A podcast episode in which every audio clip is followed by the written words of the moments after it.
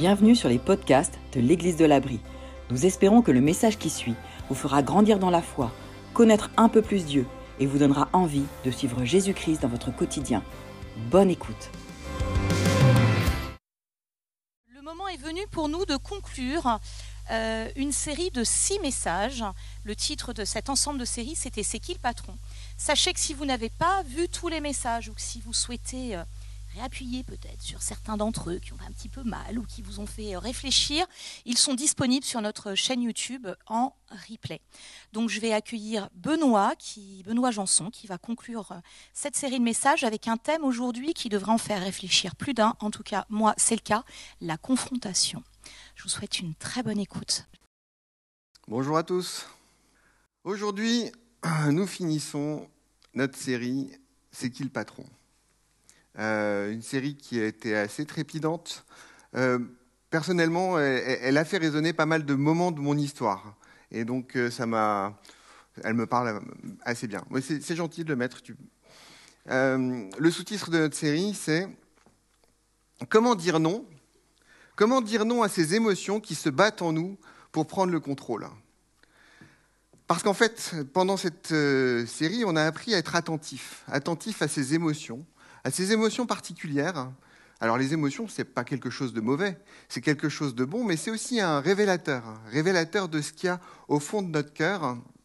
Et ce qu'il y a au fond de notre cœur, c'est ça aussi qui va euh, guider ce qu'on va être, guider ce qu'on va dire, guider ce qu'on va faire, guider notre humeur. Et euh, ces émotions, il faut apprendre à les lire, à les comprendre. Et c'est ce qu'on a fait pendant, pendant cette série. Et parfois, à les dompter. On a écouté plusieurs témoignages qui nous ont été relatés de ce que disait Jésus, ou alors euh, plus tard, euh, les apôtres qui ont écrit des choses par rapport à ces émotions. Et ils nous donnent des clés. Et si vous voulez les revisiter, donc vous avez vu là tout à l'heure la vidéo de, teasing, les, les émotions qu'on a visitées, c'est la peur, la culpabilité, la jalousie, la colère, toutes ces émotions qui, se battent en, nous. Euh, on a appris progressivement à les diagnostiquer, à les voir, c'est la première chose à faire. Et puis, là où il faut qu'elles soient gérées, à les gérer. Et quand c'est possible, parce que par exemple la culpabilité, c'est possible de savoir s'en défaire. Parce que Dieu nous donne des outils pour pouvoir s'en défaire. La culpabilité est bonne, dans un premier temps. Mais Dieu nous donne aussi un moyen de nous libérer de la culpabilité. Aujourd'hui, maintenant qu'on est devenus des, experts en émotions, des experts dans cette manière de, gérer les émotions, on va aborder un thème un petit peu particulier. Euh, on va aborder des émotions destructrices, parce que globalement, on été pervers au point de s'intéresser quand même plutôt à des émotions qui nous amènent à, prendre le contrôle pour faire des mauvaises choses, des émotions destructrices, mais qui se cachent en vertu. Alors, juste pour illustrer, mais ce n'est pas cette émotion-là qu'on va traiter aujourd'hui, mais on a dans notre langage une expression idiomatique euh, qui est la fausse modestie. Vous voyez? Ça vous parle, ça? La fausse modestie c'est-à-dire qu'on a bien cette vertu qui est la modestie, c'est plutôt une bonne chose, c'est bien. Et, d'ailleurs, les gens savent que c'est une bonne chose et que ça fait bien d'être modeste. Et donc, du coup, ils aiment bien passer pour des modestes. Alors, je dis les autres, je ne me sens pas concerné. Hein. et, et, ce faisant, du coup, on va habiller cette modestie en disant, on va habiller en fait notre orgueil notre besoin d'être valorisé par l'autre en disant non, mais non, moi je ne sais pas dessiner, je suis nul. Voilà. D'aucuns vous répondrez raisin sec, mais ça c'est une blague privée. Mais, mais, mais pour d'autres, en fait, ça dit mais non, t'es pas nul, regarde comme t'es super doué. Non, mais voilà. Fausse modestie, une vertu en fait qui cache un truc abominable. Alors, les, les, les vertus dont on va parler aujourd'hui euh, sont des bonnes vertus, hein. vraiment, je ne veux pas les, les dénigrer. La compassion, l'empathie, la sensibilité, la douceur, l'amour, vraiment, je veux dire, les premières, en tout cas, elles participent toutes de, la même intention, de ce même élan. Et donc, c'est se mettre à la place de l'autre, être capable de, souffrir avec lui, de l'accompagner avec lui dans, dans, son cheminement, de savoir comprendre avec les signaux faibles euh, où il en est, ce dont il a besoin et comment est-ce que on peut l'accompagner, l'aider. La douceur, aussi euh, tout à fait une vertu, être capable de transmettre des choses avec douceur quand c'est nécessaire. Et l'amour, l'amour. L'amour, c'est euh, juste le commandement que Jésus nous a donné. Il dit, s'il y en a un que vous devez retenir parce qu'il englobe tous les autres, c'est l'amour. Ouais. C'est des, bonnes vertus. Et euh, le problème avec ces vertus, parce qu'il y a quand même un petit problème, c'est que on y attache euh, des comportements, des attitudes stéréotypées. C'est-à-dire que bon, quand on est, quand on aime, on doit se comporter comme ça. Ou quand on est doux, on doit se comporter comme ça. Or, il s'avère que, j'en ai pris deux, hein, le premier et le dernier, la compassion n'a pas toujours l'apparence de la compassion. Pas toujours. L'amour n'a pas toujours l'apparence de la compassion, certes, mais de l'amour. C'était ce qui était euh, censé être là. l'amour n'a pas toujours l'apparence de l'amour. Euh, et en fait, quand on est parent, on, sait bien. Parce que les parents aiment leurs enfants. Euh, dans la plupart de la plupart de la plupart des cas, les parents aiment leurs enfants. Et parce que les parents aiment les enfants, ils sont parfois obligés de mettre des barrières, de mettre des, des, des, limites, de dire, pour que l'enfant soit heureux, d'ailleurs c'est pour qu'il soit heureux aujourd'hui, pour son bien, de lui dire non, ne va pas au-delà de ça. Attention, il y a un précipice. Si tu fais ça, tu vas te faire mal. Et ça frustre, ça contrarie l'enfant. Et pour autant, c'est une bonne chose pour lui. Et l'enfant, frustré, va nous répondre avec des revolvers dans les yeux, sans penser à la chanson, et, va partir dans sa chambre et claquer la porte. Pour autant, vous, parents, vous avez eu une attitude d'amour envers votre enfant. C'était nécessaire de lui présenter la limite. C'était nécessaire, même face à tout ce déchaînement, de dire non, il ne faut pas que tu ailles au-delà de ça. L'amour n'a pas toujours l'apparence de l'amour.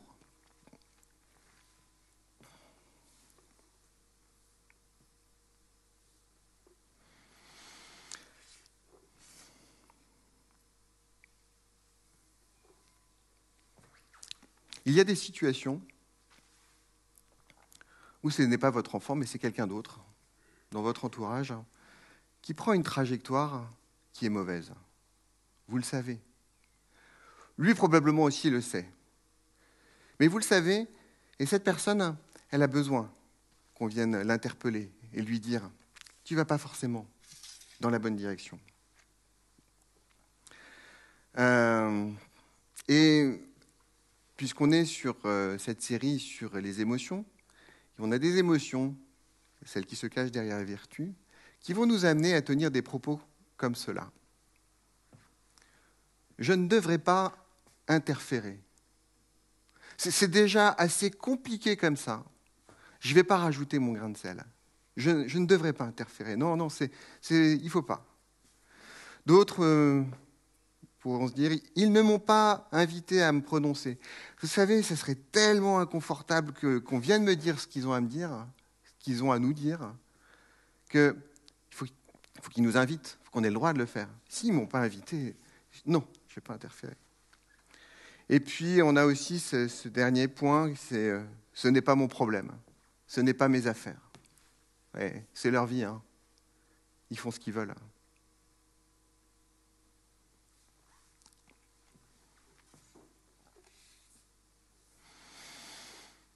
J'imagine que vous commencez à percevoir les émotions dont je parle. Catherine, tu veux m'en parler? Euh, elle, tout à l'heure, tu viens? Ah. Tout à l'heure. Ouais, tu te fais afficher pour le. Parce que tout à l'heure, juste euh, avant qu'elle ne monte sur scène, elle m'a parlé de la confrontation. Elle m'a dit euh, Rappelle-moi ce que tu m'as dit. que j'étais l'archétype même de la personne qui n'arrivait pas à confronter. Si tu voulais faire une étude sur c'est comment quand on n'arrive pas à confronter, je suis le bon patient zéro. Tu es le bon patient zéro. Alors, je vais te demander de rester ici. Oh, super, c'était pas Et tu vas me dire ce que tu penses en fait des, des émotions que je vais proposer ici, me dire si c'est bien ça que tu ressens. Il y a un buzzer, quelque chose Voilà. S'il n'y a pas de buzzer, je pars. Peur. hein. Peur du rejet, À fond, à fond. Inconfort du conflit, encore plus à fond. encore, encore plus à fond. Appréhension de la confrontation. Alors j'hésite entre égalité avec l'inconfort ou encore au-dessus de l'inconfort. Voilà. Bon, et c'est à peu près bon même. C'est à peu près le même. euh, Je sais pas. Est-ce que tu es honnête avec toi-même quand tu dis ça? Totalement. et avec toi et avec vous. Voilà. Mais oui, c'est ces choses-là qu'on qu'on est amené à vivre. Et en fait, Je peux rentrer dans ma maison? Allez, vas-y, vas-y. Merci. Merci Catherine. On l'applaudit. Voilà. Parce que ces émotions derrière, ces émotions qui cachent euh, des vertus, parce qu'elles nous font tenir les raisonnements que, je vous ai exposés tout à l'heure, elles nous amènent à fuir, fuir en fait quelque chose qui relève en fait de nos responsabilités. Et il y a un quatrième point qui n'est pas tout à fait une émotion, qui est l'indifférence, le, manque d'intérêt pour la personne. Donc euh, l'indifférence, en fait, c'est presque une, absence euh, d'émotion, mais c'est... de toute façon, je laisse tomber là. Ça... Je m'en fous. C'est assez difficile, en fait, hein, de, tenir, euh, de tenir cette position. Mais soyez honnête, comme Catherine a pu l'être. Si c'est vous qui êtes en train de vous diriger vers la falaise, est-ce que vous aimeriez pas que quelqu'un vienne vous le dire? Est-ce que vous aimeriez pas qu'il y ait quelqu'un qui vous dise que ce que vous êtes en train de faire va produire des regrets dans votre vie? Ou des regrets dans la vie de personnes que vous aimez?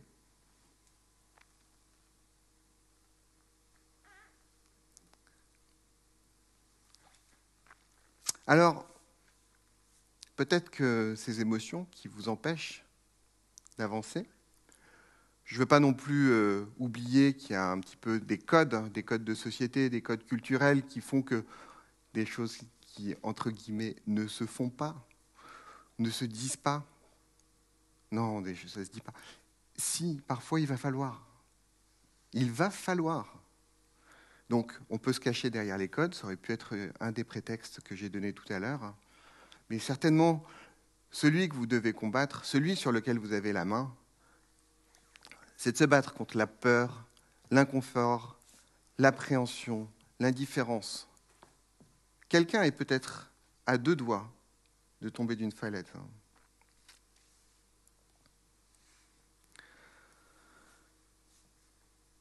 On va maintenant lire un, passage qui est écrit par Matthieu. Matthieu, c'est quelqu'un qui a vu euh, Jésus, euh, qui a passé beaucoup de temps avec lui, qui était en intimité avec lui, qui a pu relater beaucoup de- de- des événements de sa vie.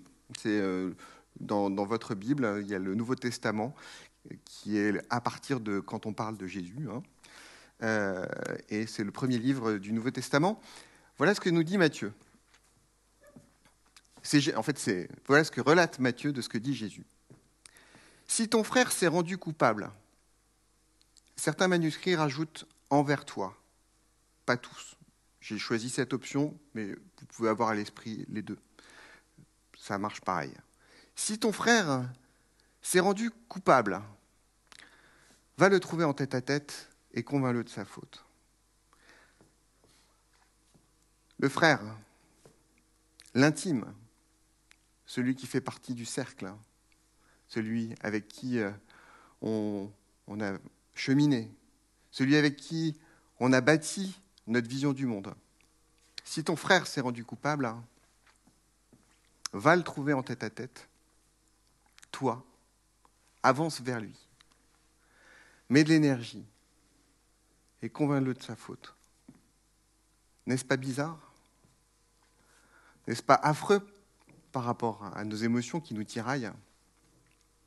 N'est-ce pas d'ailleurs une bonne raison pour ne pas suivre Jésus? Jésus qui nous recommande de dire, voilà, si vous faites partie de ma communauté, si vous voulez me suivre, voilà ce que vous devez vous appliquer. Qui donc fait ça? Je ne dis pas qui s'autorise à faire ça.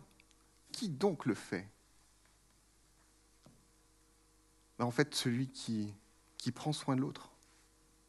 Celui qui veut le bien de l'autre. Parce que c'est tellement inconfortable. Alors, ce que je vous propose, c'est qu'on revienne au début du passage. Là, vous voyez, on est dans Matthieu 18, 15. On va revenir au début du passage et vous allez voir que ça s'inscrit dans un mouvement qui est assez intéressant. Vous n'allez peut-être pas comprendre de pourquoi on commence par là, mais vous allez voir, vous allez vite comprendre les pièces du puzzle. Alors, on est au début de, ce chapitre et euh, voilà ce, que dit, qui est dit. À ce moment-là, les, les disciples. Pardon. À ce moment-là, les disciples s'approchèrent de Jésus et lui demandèrent Qui donc est le plus grand dans le royaume des cieux? En voilà une préoccupation. Qui donc est le plus grand dans le royaume des cieux? Non, non, tu peux. En fait, euh, quand on va voir la réponse que Jésus euh, apporte à cette question, on peut comprendre que, en fait, cette question était probablement motivée par quelque chose qui relève d'une fausse modestie. C'est pour être, par exemple, Pierre hein, qui dit donc Jésus, qui donc est le plus grand dans le royaume des cieux? Et de s'attendre que Jésus dise Ah, bah, tu fais bien de poser la question, Pierre, tiens, bah, viens, regardez, les amis, Pierre, voilà, si vous voulez être le plus grand dans le royaume des cieux, faites comme lui. Hein ou André, ou Barthélemy, ou Jacques, ou Jean. Voilà la réponse de Jésus. Alors Jésus appela un petit enfant, le plaça au milieu d'eux et dit vraiment, je vous l'assure, si vous ne changez pas et ne devenez pas comme des petits enfants, vous n'entrerez pas dans le royaume des cieux. Voilà l'exemple qu'il choisit. Un petit enfant quelqu'un qui est vulnérable, quelqu'un qui a besoin de ses parents, quelqu'un qui a besoin de son entourage pour sa sécurité, pour subvenir à ses besoins, quelqu'un qui est dans sa situation, dans une humble situation. Si vous ne changez pas et devenez, n'adoptez pas cette attitude de petit enfant, vous n'entrerez pas dans le royaume des cieux. Il continue. Si quelqu'un devait causer sa chute, la chute de l'un de ces petits qui croient en moi, là il parle de, de la chute, de l'égarement, de cette mauvaise décision, de cette mauvaise trajectoire qui pourrait être conseillée à cet enfant.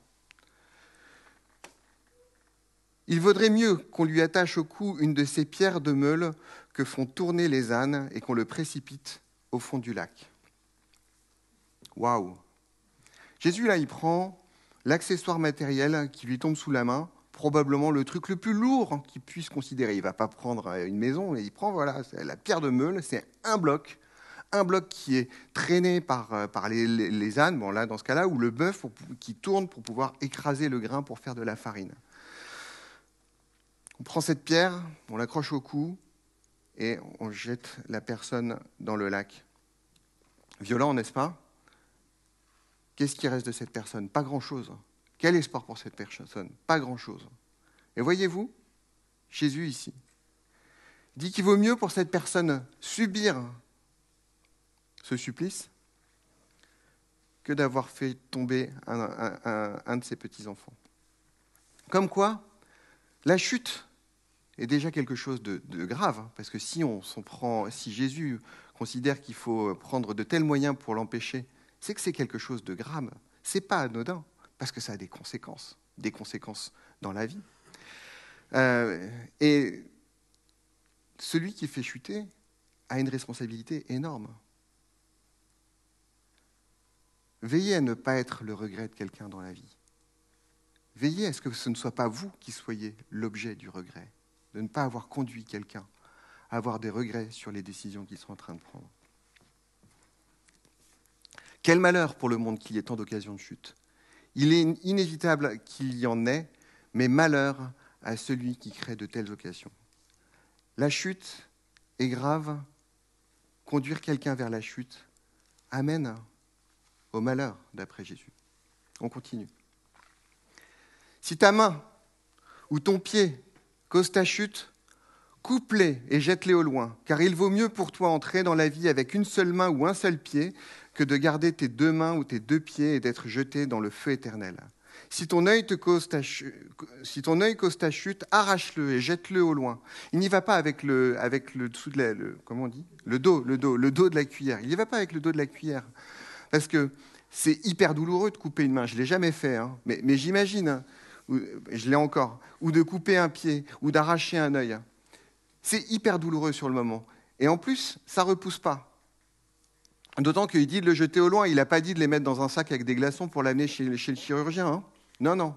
C'est tu coupes, tu enlèves, tu l'éloignes loin de toi. Si ta main, ton pied, ton œil est une occasion de chute, tu le coupes, tu l'éloignes de toi. S'il y a quelque chose dans votre vie aujourd'hui qui est une occasion de chute pour vous, qui ne vous a peut-être pas encore fait chuter, mais qui est une occasion de chute pour vous, c'est le moment de pouvoir l'enrayer, de pouvoir vous en saisir, de pouvoir l'envoyer euh, loin. Parce que la chute, c'est grave. Ça a des conséquences terribles, vous allez le voir. Euh, je pense évidemment euh, à ce 06 que vous avez pu avoir là, de la nouvelle stagiaire. voilà.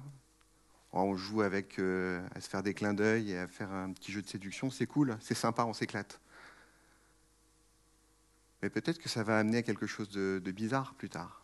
Et puis peut-être que ça va accélérer un mouvement que, que, vous n'avez pas souhaité et qui, qui, va vous amener à la ruine, amener votre famille à la ruine, et peut-être amener la famille de cette petite stagiaire à la ruine. On vous a peut-être proposé aussi euh, un business super, mais par contre, on n'a pas voulu vous dire d'où venait la marchandise.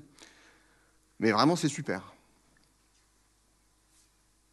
Ouais peut-être que la conséquence, ça sera la prison. C'est super.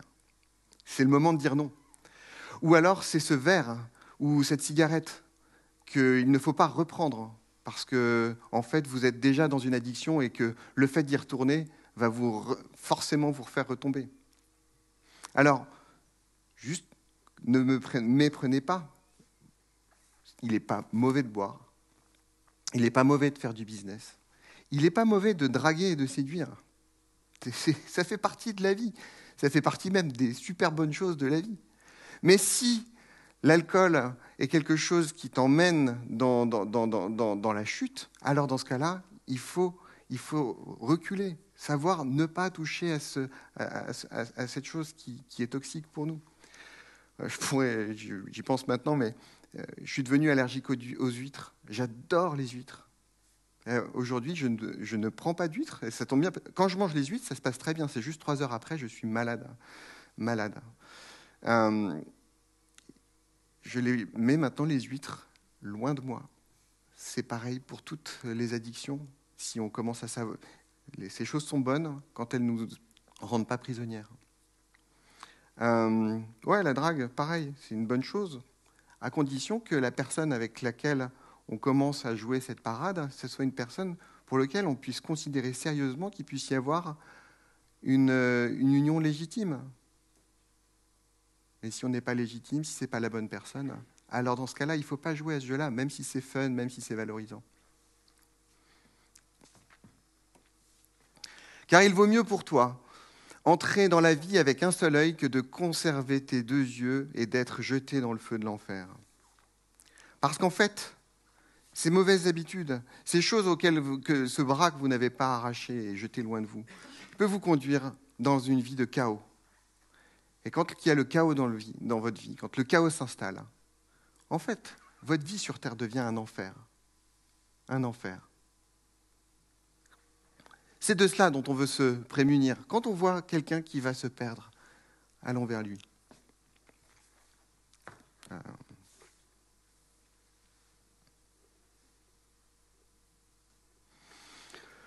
Alors Jésus poursuit. Qu'en pensez-vous? Bon, quand Jésus dit qu'en pensez-vous, euh, vous avez le droit de penser ce que vous voulez, mais taisez-vous. un conseil. Si un homme a 100 brebis et que l'une d'elles s'égare, c'est quelque chose de commun à l'époque d'avoir 100 brebis. c'est des métiers qu'on a moins aujourd'hui, il y en a bien sûr. Et si un homme a 100 brebis et que l'une d'elles s'égare, se perd, va pas dans la bonne direction, euh, ne laisse-t-il pas les 99 autres dans la montagne pour aller à la recherche de celle qui s'est égarée c'est effectivement ce qu'il ferait. Et les gens qui écoutaient Jésus disent, ben oui, évidemment, c'est ça qu'on fait. On, sécurise les 99, on demande à copain de venir s'assurer que ça va bien se passer, et on va la chercher, cette dernière, cette, brebis égarée. Et s'il réussit à la retrouver, vraiment, je vous l'assure, cette brebis lui causera plus de joie que les 99 autres qui ne s'étaient pas égarés. Il en est de même pour votre Père céleste. Il ne veut pas qu'un seul de ses petits se perde, Père céleste notre bon berger, Jésus, notre bon berger. Ils ne veulent pas qu'un seul de ces petits se perde. Et là, il y a l'assemblée autour de Jésus qui fait bravo, bravo Jésus, génial, alléluia, merci, super. Tu ne nous laisseras pas nous égarer, tu nous aimes, c'est génial. Ouais, ouais. Si ton frère s'est rendu coupable, va le retrouver en tête à tête et convainc-le de sa faute. Quoi? Mais attends, c'est toi qui vas chercher les égarés. Oui, mais tu m'as dit que tu voulais me suivre, que tu voulais faire partie de mon royaume. Donc tu fais partie de mon royaume. Donc quand il va falloir chercher quelqu'un, je compte sur toi. Oui, je compte sur toi. tu as beau penser que ce n'est pas ton problème, ça devient ton problème. Tu pourrais avoir la tentation de dire que c'est juste mon problème à moi, et donc euh, d'amener ça dans une, dans une réunion et on va dire ah on va aller prier pour un tel. Euh, je voudrais pas dire son nom, mais il s'appelle Antoine et son, la première lettre de son nom de famille c'est G. Et en fait, euh, certains d'entre vous le connaissent et voilà, je voudrais pas en dire plus, mais il faut prier pour lui parce que peut-être vous avez déjà vécu ça. Là non, il dit la position de Jésus, c'est c'est pas c'est pas une mauvaise chose de prier, hein. mais tu as, vous avez votre part à jouer. Ton frère s'est rendu coupable, va le trouver en tête à tête et convainc-le de sa faute. Et la, suite est super. S'il t'écoute, tu auras gagné ton frère. Et en fait, quand euh, on va voir notre frère pour le reprendre, pour le convaincre de sa faute, il faut y aller avec, euh, cet espoir. S'il t'écoute, tu auras gagné ton frère. De perdu, de égaré, on passe à gagner. Sa vie qui est en train de partir dans une spirale infernale, hein, peut-être elle va se relever. Peut-être que parce que vous avez été voir votre frère, il passera à côté d'un divorce. Peut-être que son enfant passera à côté de la délinquance. Peut-être. Il faut y aller avec cette perspective. Mais si on n'y va pas, il a peu de chances de s'en sortir de lui-même. Jésus veut nous prendre dans, son, sa team pour pouvoir aller justement accompagner ces personnes, aller les rechercher quand elles sont en train de s'égarer. Vous savez, quand on est allé voir ce, frère, on a réussi à dépasser ces émotions dont on parlait tout à l'heure. La peur, l'appréhension, euh, l'inconfort, l'indifférence. On a réussi à passer par-dessus. C'est complètement trop bizarre. Euh, c'est bon, Jésus, hein j'ai fait ma part. Là, c'est bon. Hein c'est bon, là j'ai fait vraiment, j'ai dépassé mes émotions et j'ai réussi à faire ça. Jésus ne s'arrête pas là. S'il ne t'écoute pas, parce que c'est une option, il se peut qu'il ne t'écoute pas. Alors, fais un truc encore plus bizarre. Prends avec toi une ou deux autres personnes pour que toute affaire se règle sur les déclarations de deux ou trois témoins. C'est la prochaine étape.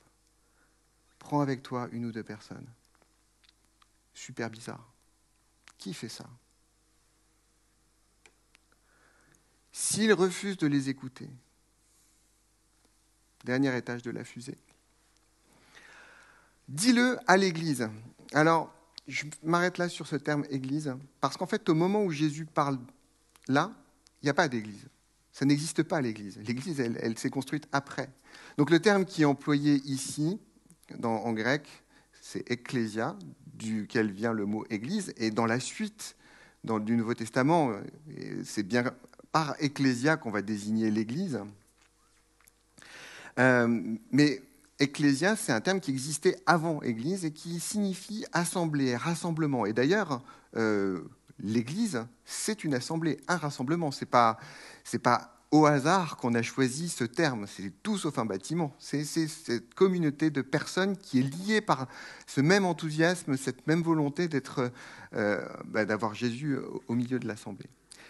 Mais là, l'Église, à ce moment-là, ça ne peut pas être l'Église telle qu'on l'entend aujourd'hui. C'est l'assemblée, cette communauté de gens avec lesquels on est intime, avec lesquels on est en interaction. Dis-le à l'Église.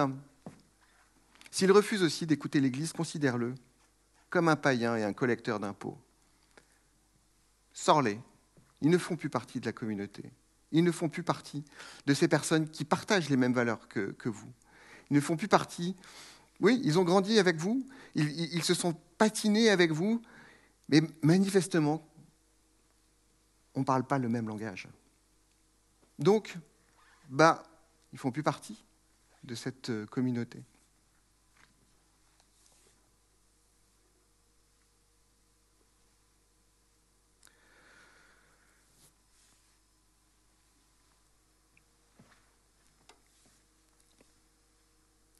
Je reviens en arrière du coup. Si ton frère s'est rendu coupable, va le trouver en tête à tête et convainc-le de sa faute.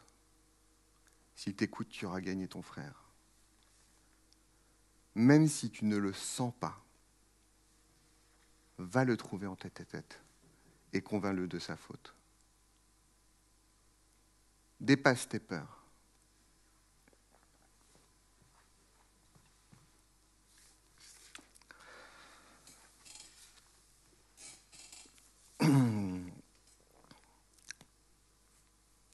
En fait, euh, quand on prépare ce genre de message, on est obligé de, revisiter, enfin les messages en général, on, revisite toujours notre histoire. Et moi, j'ai été euh, ce frère qu'on est venu voir. C'est peut-être même arrivé plusieurs fois, mais j'ai quelques souvenirs de gens qui ont, eu le courage de dépasser leur, euh, leur inconfort, pour venir me voir, qui ont eu le courage de me dire, tu sais, tu vas pas dans la bonne voie là. Vous savez, c'était même parfois des gens qui étaient pas chrétiens, des gens qui sont venus. Donc, euh, vous voyez, c'est pas, c'est un enseignement de Jésus, mais ça s'applique euh, en toutes circonstances, et ça peut faire du bien. Et je leur en suis vraiment reconnaissant pour ce qu'ils ont pu faire m'empêcher de, vivre, en fait, euh, de m'enterrer dans, de mauvaises voies. J'ai aussi eu euh, à être dans la place de la personne qui est ce frère qui va voir euh, l'autre pour, pour le confronter, pour reprendre le terme qu'on avait pris tout à l'heure, pour pointer un comportement. C'est arrivé il y a plusieurs années, et donc d'aller voir cette, cette personne avec témoin je ne vais pas rentrer dans les détails. Juste la conversation euh, qu'on a eue a été euh, lunaire. Euh, elle s'est terminée avec beaucoup de violence, en tout cas dans, les propos. la relation, si elle n'est pas complètement morte, est pas loin de, l'être. Il fallait que je lui dise ce que j'ai eu à lui dire. Il s'avère que Quelques années après, j'ai appris qu'il avait finalement pris en compte ce que j'avais dit, ou en tout cas quelqu'un d'autre lui avait dit, il l'avait écouté, et que ça se, ça, se remonte. C'était terrible pour moi cette conversation, mais je suis heureux de l'avoir fait. Parce que l'amour n'est pas silencieux. Et on fait souvent face, dans ces circonstances, à, l'orgueil de la personne en face. Et même si c'est notre frère, même si c'est la personne qu'on aime, même si c'est la personne qui, avec qui on aurait partagé notre pain, ben, rarement ça se finit bien.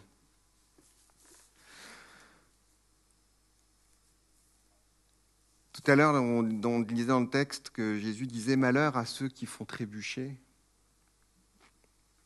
en fait, euh, pour ceux qui ramènent le frère qui s'est rendu coupable, celui qui s'est égaré, il y a quand même cette perspective de se dire, de voir euh, que le frère peut être gagné. Il y a cette récompense, très terre à terre. On ne va pas projeter ça dans le ciel. Juste très terre à terre. C'est tout ce qu'on souhaite.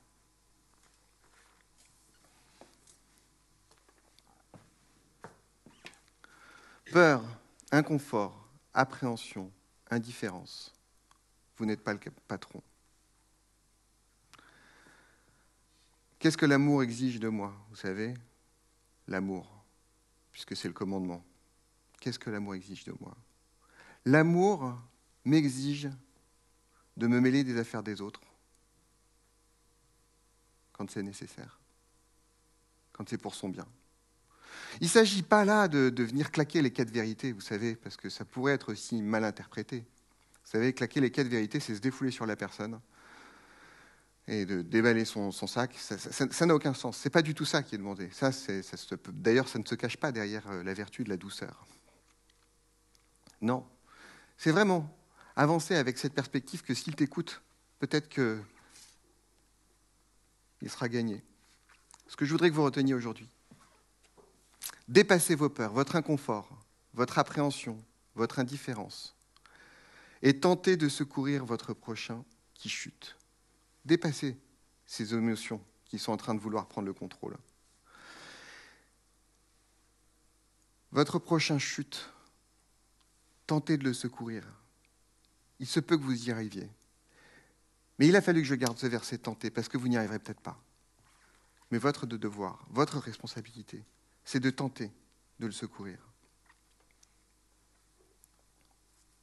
C'est une autre manière d'aimer, comme nous avons été, comme nous avons été aimés par Dieu à travers de Christ. On va finir ce, message avec, et puis après ce message, on va prendre une, chanson qu'on a chantée la semaine dernière, mais qui résonne avec euh, des choses qu'on a dites aujourd'hui. Aucune ombre n'est trop sombre ni trop élevé pour que tu me cherches. En fait, je suis heureux que Dieu ait considéré que mon péché était son problème. Aucun mur ne peut résister, ni mensonge tenir. Sans fin, tu me cherches. Je suis heureux de savoir qu'il n'y a rien qui arrête Dieu pour pouvoir venir me chercher. Ce n'est pas l'inconfort. Il l'a prouvé d'ailleurs que ce n'était pas l'inconfort, parce que la réconciliation avec lui a coûté la vie de Jésus sur la croix. Ô l'amour, renversant, extravagant, infini de Dieu. Des adjectifs un petit peu bizarres quand on met ça autour de l'amour. Mais c'est ce qu'il veut pour nous. Il nous aime, il vient nous rechercher au plus loin. Sans faiblir, il me cherche, il me poursuit, il me ramène à lui.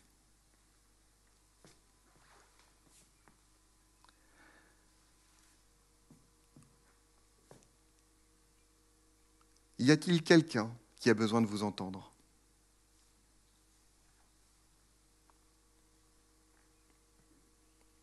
Je vais prier.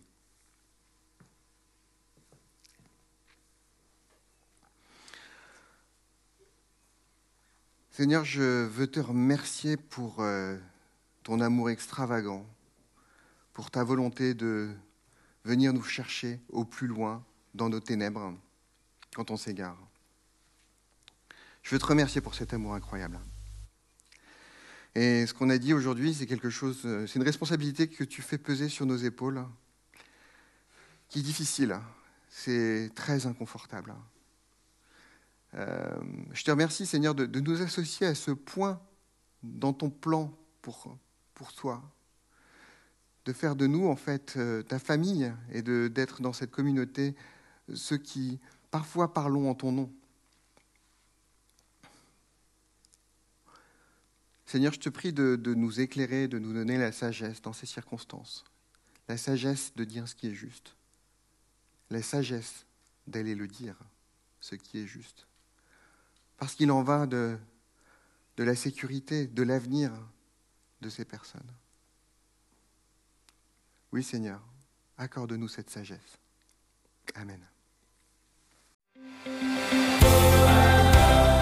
Nous espérons que ce message vous a fait réfléchir. Retrouvez d'autres messages sur la chaîne YouTube de l'Église de l'Abri. À très bientôt!